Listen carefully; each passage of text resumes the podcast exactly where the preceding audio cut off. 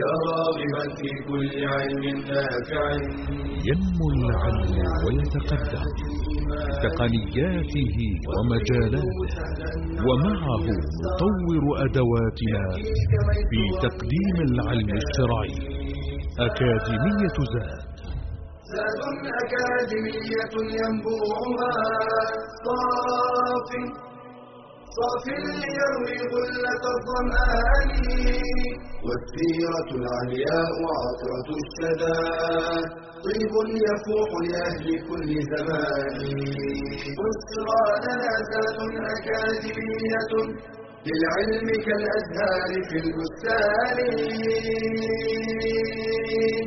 بسم الله الرحمن الرحيم. الحمد لله رب العالمين.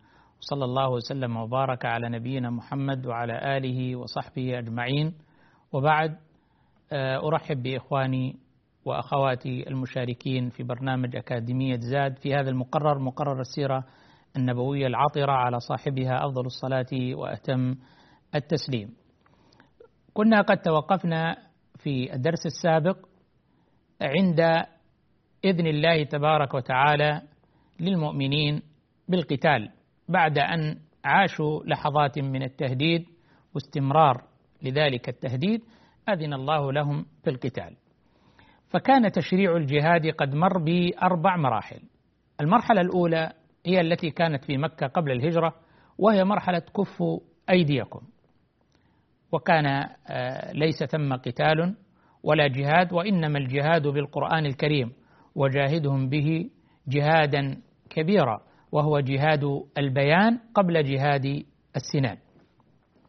ثم لما هاجر النبي صلى الله عليه وسلم وكانت هذه التهديدات وهذا الإيذاء للمسلمين في المجتمع الجديد أذن الله تعالى للمؤمنين بالقتال أذن للذين يقاتلون بأنهم ظلموا وإن الله على نصرهم لقدير. فأذن الله تعالى لهم بالقتال وأباحه. كان أولا المنع في مكة وبعد الهجرة كانت الإباحة.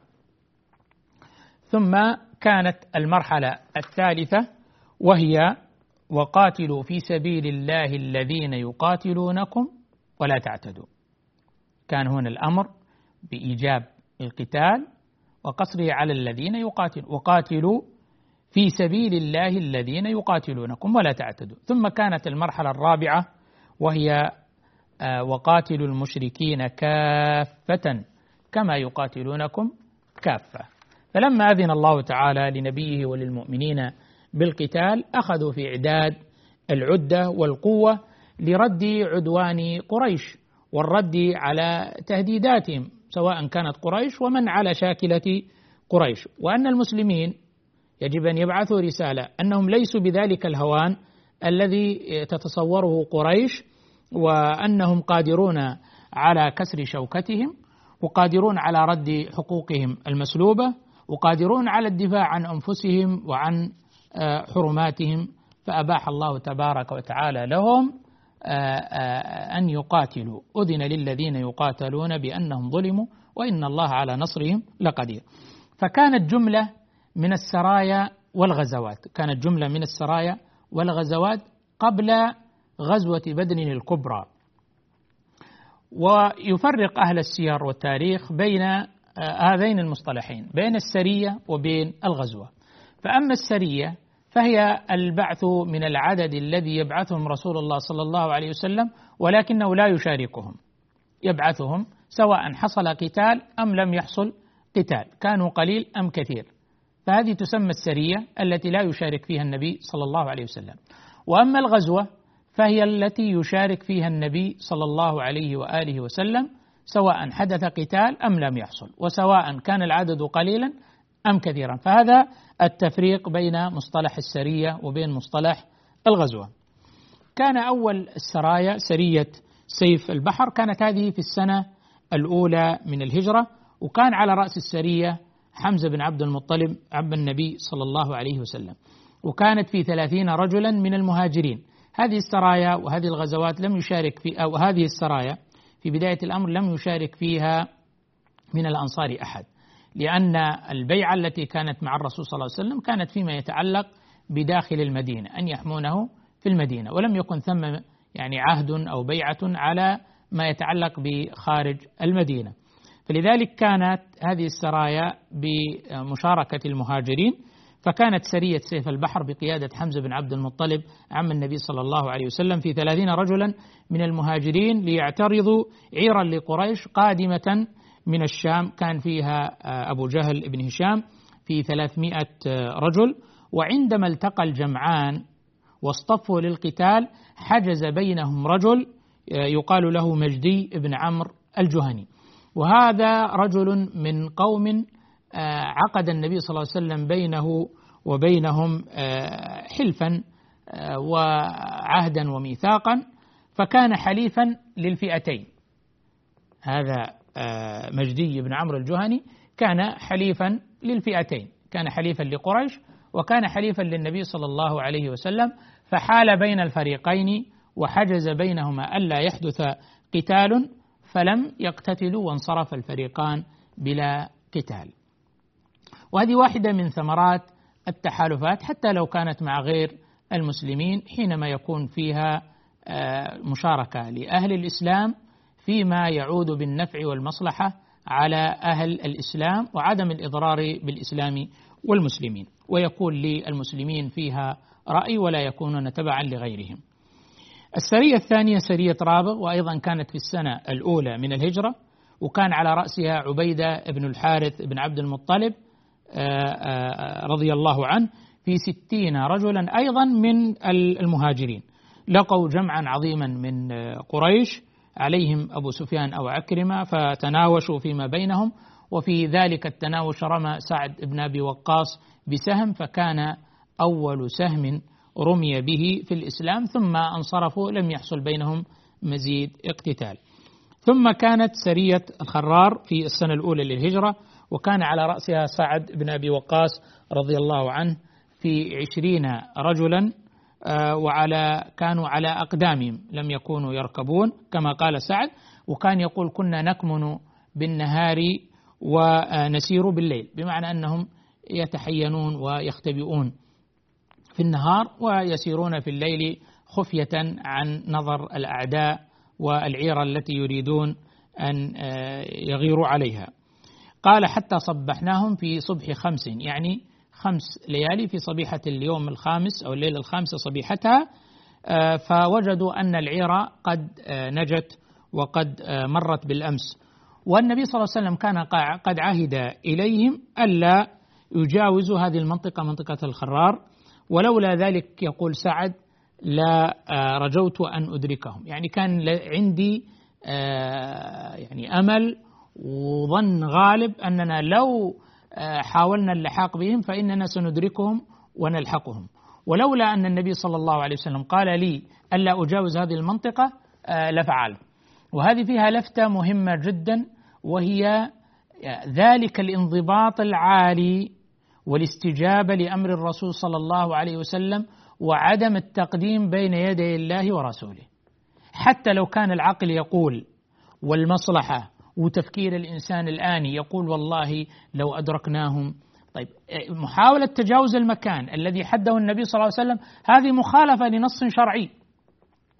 مهما كان العقل يقول مهما كان النظر الإنسان يقول له أن المصلحة والعقل والمنطق يقول كذا فإن المصلحة كل المصلحة في التزام النص الشرعي والتوجيه النبوي. كان واضحا التوجيه ألا يتجاوزوا منطقة الخرار واضح النص. فليس مجال ثم للاجتهاد ولذلك لا اجتهاد مع النص. إذا وجد النص الشرعي الواضح البين آه، في آه، الصحيح في إسناده وثبوته ودلالته هنا لا مجال هنا للاجتهاد. بل سنجد أن الاجتهاد في مقابلة النص الشرعي الواضح وتحكيم العقل البشري القاصر في مواجهة النص وعدم الاستسلام للنص الشرعي أن ذلك يعود بالبواري والهلاك على الإنسان. وما يعني نزول الرماة من جبل أحد في غزوة أحد إلا مثال واضح جدا على عاقبة مخالفة النص الشرعي وتجاوز التوجيه النبوي إلى ما فيه الإضرار بالإنسان مهما بدا له أن في ذلك خلاف المصلحة. والله أعلم. أكاديمية للعلم كالأزهار في البستان.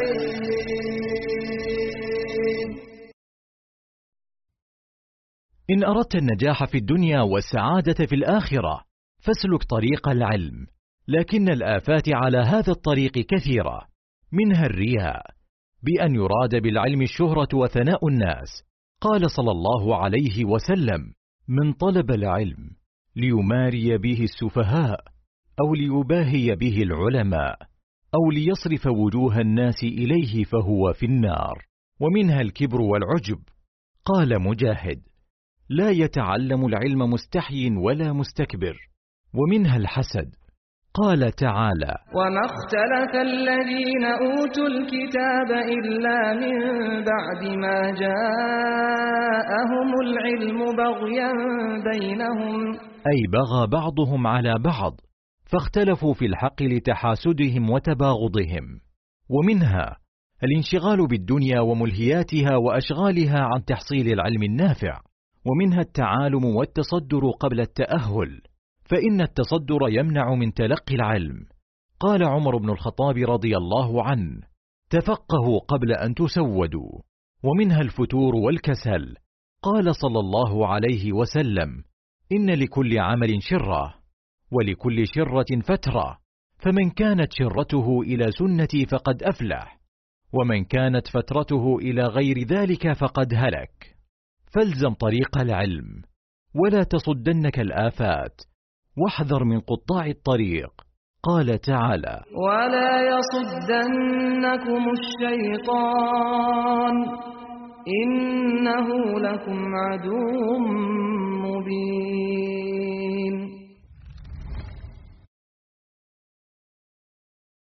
بشرى لنا ذات أكاديمية للعلم كالأزهار في البستان. الحمد لله ما زلنا مع آه، السرايا التي بعثها النبي صلى الله عليه وسلم بعد هجرته ما بين الهجرة ما بين الوصول إلى المدينة إلى قبيل غزوة بدر الكبرى. آه، معها حدثت بعض الغزوات منها غزوة الأبواء أو تسمى غزوة ودان وكانت هذه في السنة الثانية من الهجرة. قادها الرسول صلى الله عليه وسلم بنفسه وكما ذكرنا حينما يشارك النبي صلى الله عليه وسلم فيها فتكون غزوة. أما إذا أرسل ولم يشارك فتسمى سرية. فقد شارك النبي صلى الله عليه وسلم فيها فسميت غزوة الأبواء للمكان الذي كانت فيه أو غزوة ودان. كان حامل اللواء في هذه الغزوة حمزة بن عبد المطلب عم النبي صلى الله عليه وسلم. كان المقصود من هذه الغزوة اعتراض عير آه، لقريش آه، فسار حتى بلغ ديار بني ضمرة. فلم يلقى حربا وكانت فرصة لموادعتهم على ألا يكاثروا على النبي صلى الله عليه وسلم ولا يعينوا عليه أحدا وكتبوا بذلك كتابا. يعني آه، استعداء الناس ما هو ما هو مطلب شرعي. استعداء الناس وطلب عداوتهم وفتح الحروب مع الناس كلها ليس لم يكن من هديه صلى الله عليه وسلم ولم يكن مطلبا منه صلى الله عليه وسلم. فلما كانت فرصة وظرف آه، رآه النبي صلى الله عليه وسلم وفي ظل حماية الله له ووحي الله تبارك وتعالى آه، وادعهم واشترط عليهم ألا يكاثروا عليه. بمعنى أنهم لا يشاركون مع أناس تكثيرا لهم على النبي صلى الله عليه وسلم ولا يعين عليه أحدا بأي طريقة من أنواع آه، آه، تقديم العون. وكتبوا بذلك كتابا لتوثيق ذلك الأمر. كانت كثير منها اعتراض للقوافل وهذا في نوع من التهديد الاقتصاد قريش الذين كانوا يحاربون النبي صلى الله عليه وسلم ليكفوا عن النبي صلى الله عليه وسلم وعن أصحابه وعن إيذاء المؤمنين الموجودين في آه، مكة. وأيضا كذلك لتعويض المهاجرين الذين استلبت قريش بيوتهم وأموالهم وآذوا أهليهم وأخرجوهم من ديارهم بغير حق إلا أن يقولوا ربنا الله. غزوة بواط كانت هذه أيضا في السنة الثانية للهجرة وأيضا قادها الرسول صلى الله عليه وسلم آه، بنفسه آه، لم يلقوا فيها آه، قتالا. كانوا يريدون أن يدركوا عيرا لقريش فيها 1500 بعير لكن القافلة نجت ولم يدركوها. وكانت أيضا غزوة صفوان في السنة الثانية للهجرة وأيضا قادها النبي صلى الله عليه وسلم بنفسه وتسمى هذه الغزوة أيضا غزوة بدر الأولى وهي عندما غار كرز آه، بن جابر آه، الفهري على سرح المدينة على إبل المدينة وعلى ماشيتهم. لما أغار على سرح المدينة فخرج الرسول صلى الله عليه وسلم في طلبه حتى بلغ وادي يقال له صفوان من ناحية بدر يعني من جهة بدر لكنه لم يدركه صلى الله عليه وسلم وعاد النبي عليه الصلاة والسلام ومن معه إلى المدينة ولم يلقوا قتالا. ثم كانت غزوة آه، ذي العشيرة في السنة الثانية أيضا للهجرة وقادها الرسول صلى الله عليه وسلم في نفسه بنفسه في 150 من أصحابه رضي الله تعالى عنهم يعترضون أيضا قافلة كبيرة آه، لقريش في طريقها إلى الشام. لكن العير هذه أيضا فاتت عليهم ودعا النبي صلى الله عليه وسلم في هذه الغزوة بني مدلج وحلفائهم من بني ضمرة ثم عاد إلى المدينة عليه الصلاة والسلام ولم يلقى حربا. إذا نلاحظ مجموعة من السرايا والغزوات آه، لها أهداف سنعرض لها بإذن الله تبارك وتعالى بعد قليل. كانت هناك سرية آه، مشهورة جدا وقد نزلت فيها آيات من كتاب الله تبارك وتعالى وهي سرية نخلة. هذه السرية أرسل النبي صلى الله عليه وسلم بعض أصحابه وعلى رأسهم عبد الله بن جحش قائدا لهم في 12 رجلا من المهاجرين. وكانت في رجب من السنة الثانية للهجرة. وكتب النبي صلى الله عليه وسلم لهم كتابا لهذه السرية وسلمه للقائد القائد هذه السرية عبد الله بن جحش وأمره ألا يفتح الكتاب إلا بعد يومين. لا ينظر في الكتاب حتى يسير يومين. فساروا حتى بلغوا موطنا آه، لا يعلمون إلى أين الاتجاه ففعلوا ما أمر النبي صلى الله عليه وسلم أنهم لم يفتحوا الكتاب إلا بعد مسيرة يومين فلما فتحه وجد فيه الأمر بأن يمضي إلى منطقة يقال لها نخلة ينزل في منطقة اسمها نخلة وهي بين مكة والطائف كانت بين مكة والطائف. ما هو الغرض من هذه السرية؟ كان المطلوب ليرصد بها قريش. ونلاحظ هذه السرية هي السرية الأولى التي آه، كان هناك فيها بعد عن المدينة ولم تكن حول ضواحي آه، المدينة. كان فيها بعد إلى منطقة قريبة من الأعداء.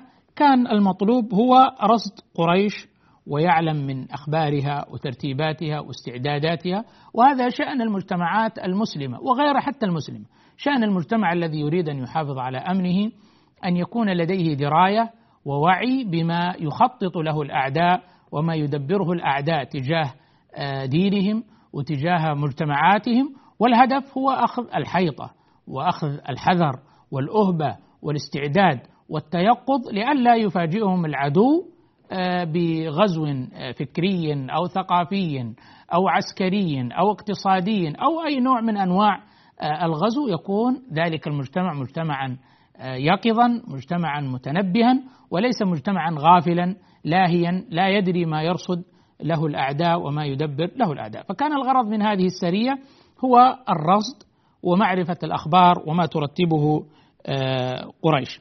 وأمروا أيضا ألا يستكره أحد أحدا من أصحابه. يعني لو في يعني لا يأمر يعني بعد فتح الكتاب ومعرفة الوجهة ألا يكره أحد منهم على الذهاب معه. فمن أحب أن يعود فليعود. ولكن الصحابة رضي الله تعالى عنهم كما شهد بذلك التاريخ ما رجع منهم أحد وإنما مضوا على بركة الله ليؤدوا ما أمرهم به رسول الله صلى الله عليه وسلم فاتجهوا إلى نخلة وعندما نزلوا نخلة مرت عليهم عير لقريش. عير لقريش فيها ابن الحضرمي وعثمان بن عبد الله بن المغيرة وأخوه نوفل والحكم ابن كيسان مولى هشام ابن المغيرة. تشاور الصحابة في أمر هذه القافلة هذه العير. هل يغيرون عليها؟ ولكنهم في شهر رجب في آخر يوم من شهر رجب وهو شهر حرام ويعظمه الإسلام وأيضا كانت تعظمه العرب أنها من الأشهر الحرم التي يحرم فيها القتال. فكانوا في حرج وكانوا لو يفكرون لو تركوهم فإنهم يعني خلال هذا اليوم سيصلون إلى منطقة الحرم ويمتنعون بهذا الحرم وحرمة الحرم منهم. فأصبحوا في أمر يحتاج إلى أن يتخذوا في ذلك قرارا فتشاوروا فيما بينهم ثم أنهم رضي الله تعالى عنهم آه، اجتهدوا جزاهم الله خيرا ورأوا أنهم لا يتركونهم بل يقتلون من استطاعوا منهم ويأخذون ما معهم. وأقبل عبد الله بن جحش. طبعا لما حصل هذا قتل آه، عمرو بن الحضرمي وهو أول قتيل في الإسلام.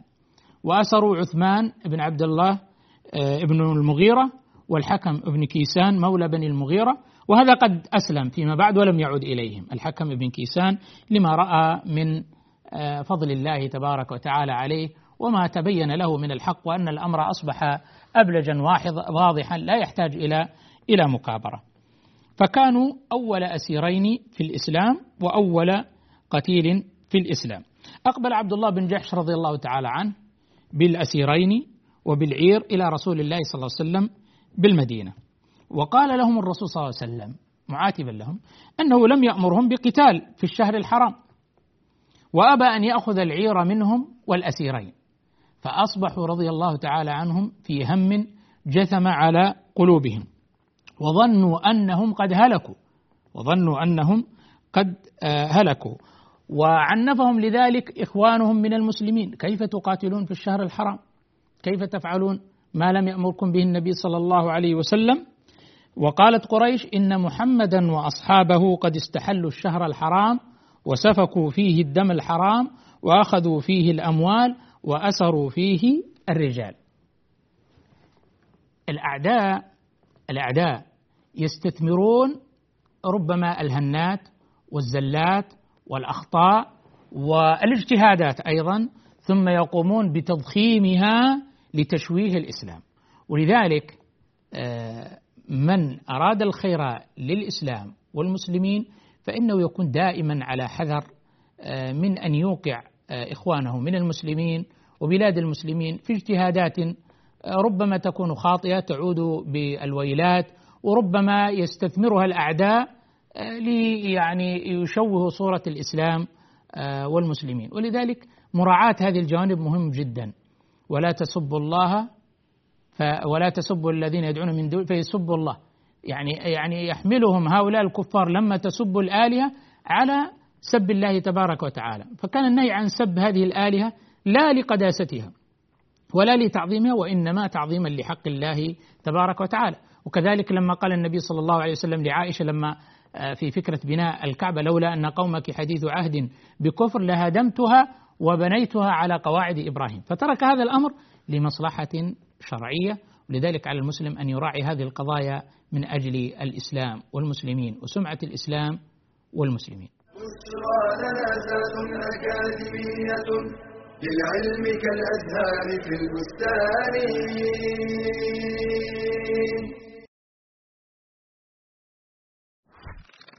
يحرص كثير من الآباء والأمهات على تعليم أبنائهم شتى العلوم ويبذلون في ذلك الغالي والنفيس من أوقاتهم وأموالهم وهذا مما يؤجرون عليه من الله تعالى.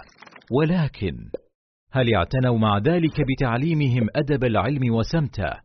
فهو الذي يهذب أخلاقهم ويحسن طباعهم.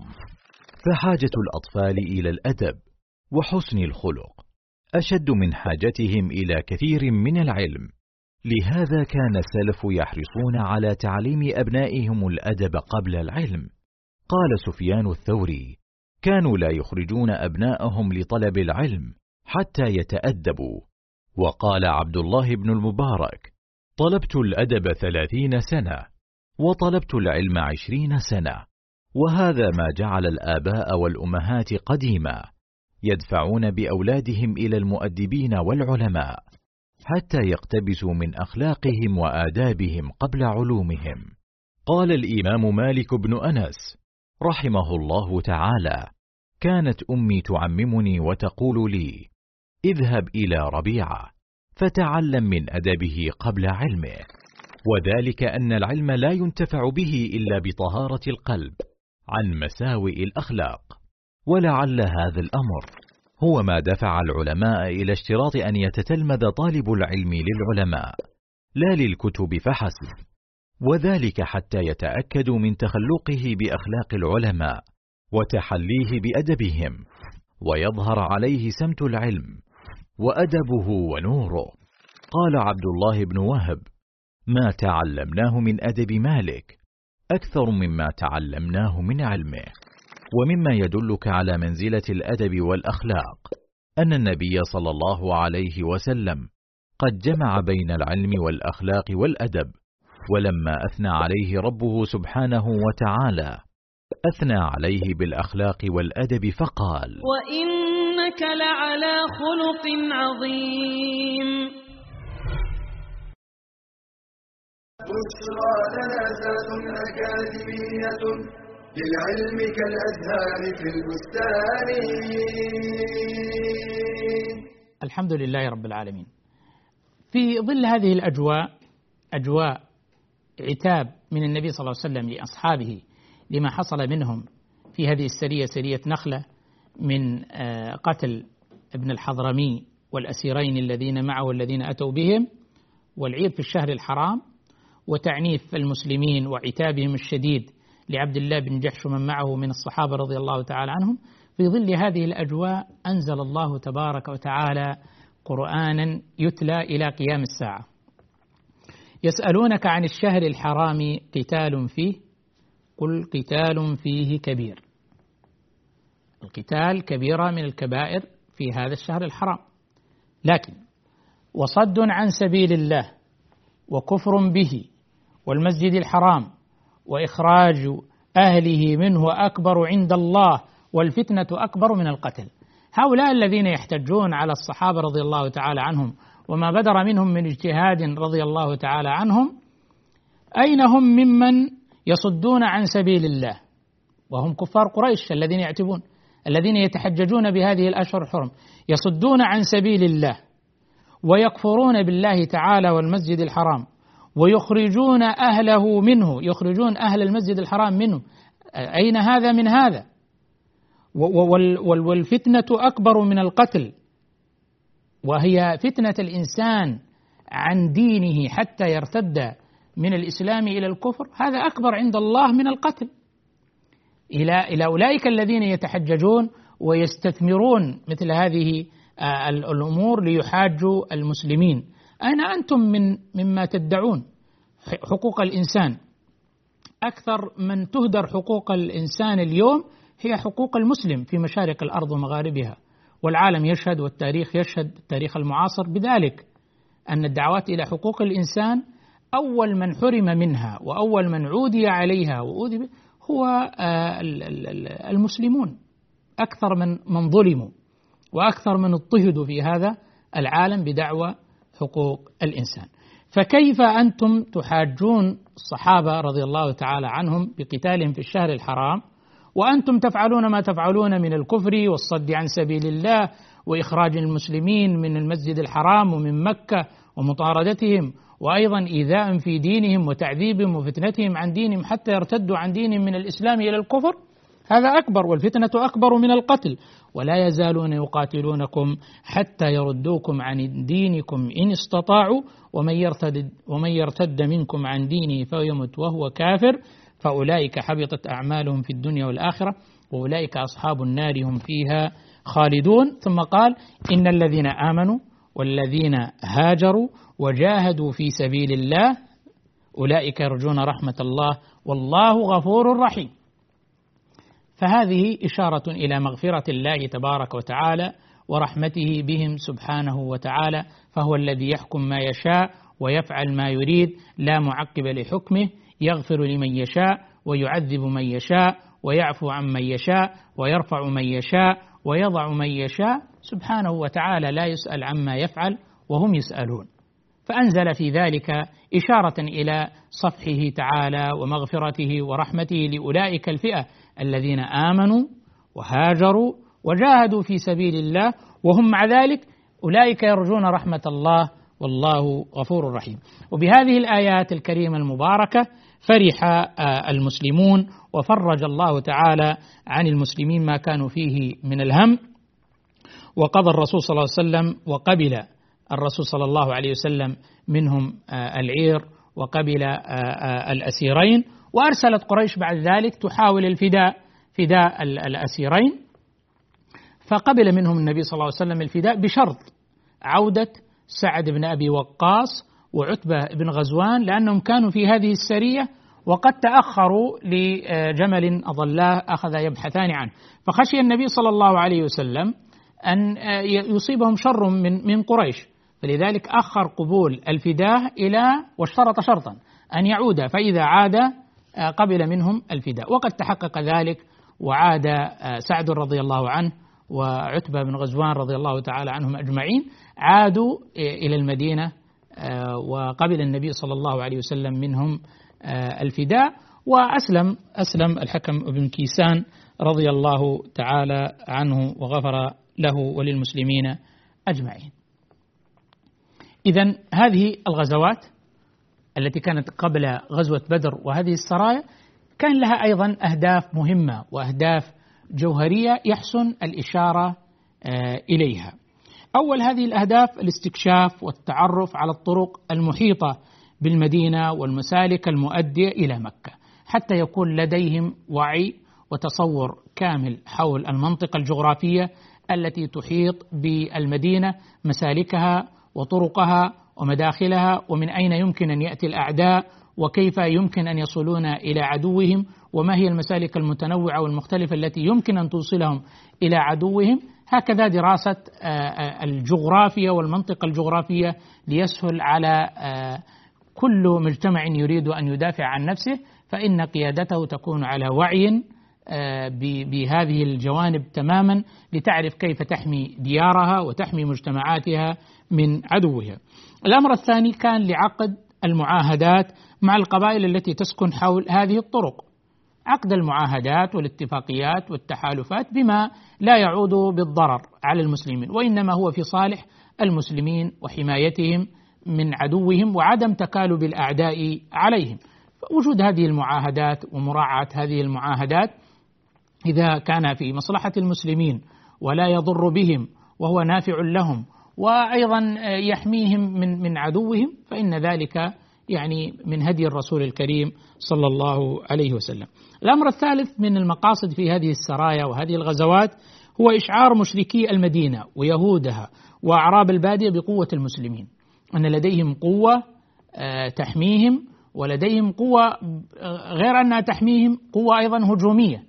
هناك قوة دفاعية تحمي المدينة وتحمي أهل المدينة وسكانها وكذلك قوة هجومية تدافع بها أيضا وتكسب بها في ميدان الصراع.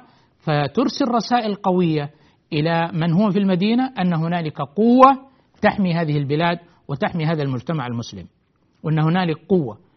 دائما إذا استشعر العدو قوة خصمه فإنه يضرب له ألف حساب ويتردد مليون مرة قبل أن يقدم على انتهاك حق من حقوقه أو على أن يتجاوز أو على أن يسيء إلى ذلك المجتمع أو تلك البلاد. لابد من وجود القوة لدى المسلمين ولذلك أمر الله سبحانه وتعالى وأعدوا لهم ما استطعتم من قوة ومن رباط الخيل ترهبون به عدو الله وعدوكم. هذا العصر الذي نعيشه أيضا وقابل عصر القوة، عصر القوة، القوة العسكرية، القوة المادية، القوة الصناعية، القوة الاجتماعية، القوة السياسية، القوة الاقتصادية، يكون مجتمع قوي جدا يملك كل عناصر القوة معرفيا وعلميا وتقنيا وثقافيا لماذا؟ ليحمي مجتمعه وليدافع عنه وليحسب لك العدو ألف حساب قبل أن يفكر أن يعتدي عليك أو يتجاوز عليك أو يأخذ حقا من حقوقك أو يسلب شيئا من مصالحك كذلك كان الهدف من هذه السرايا والغزوات إشعار قريش بالخطر الذي يهدد تجارتها. أن التجارة والاقتصاد القرشي لم يعد واقتصاد مكة لم يعد اقتصادا آمنا.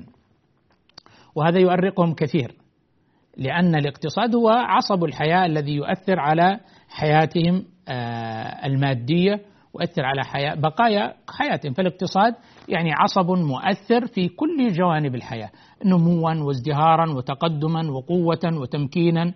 ولذلك شعور قريش بتهديد مصالحها الاقتصادية والتجارية يؤثر عليها في موضوع التفاوضات مع النبي صلى الله عليه وسلم. ويؤثر عليها في أن تحكم عقلها إن كان لها عقل قبل أن تعتدي على النبي صلى الله عليه وسلم أو على أحد من المسلمين وكان ذلك أحد المقاصد. وأيضا تعويضا للمسلمين المهاجرين الذين سلبت أموالهم وسلبت بيوتهم وأوذوا في أهليهم وأخرجوا من ديارهم بغير حق إلا أن يقولوا ربنا الله. كانت هذه إلماحة سريعة وإشارة إلى بعض الغزايا الغزوات والسرايا التي كانت بعد مقدم النبي صلى الله عليه وسلم إلى آه، قبل غزوة بدر الكبرى.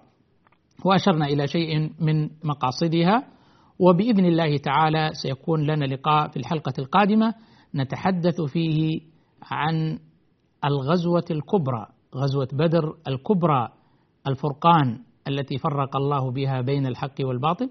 إلى ذلك الحين أستودعكم الله صلى الله وسلم وبارك على رسول الله وعلى آله وصحبه ومن والاه والحمد لله رب العالمين. تلك العلوم دروسها ميسورة في فرح علم الرأس بالأركان بشرى لنا بشرى لنا بشرى لنا ذات أكاديمية للعلم كالأزهار في البستان.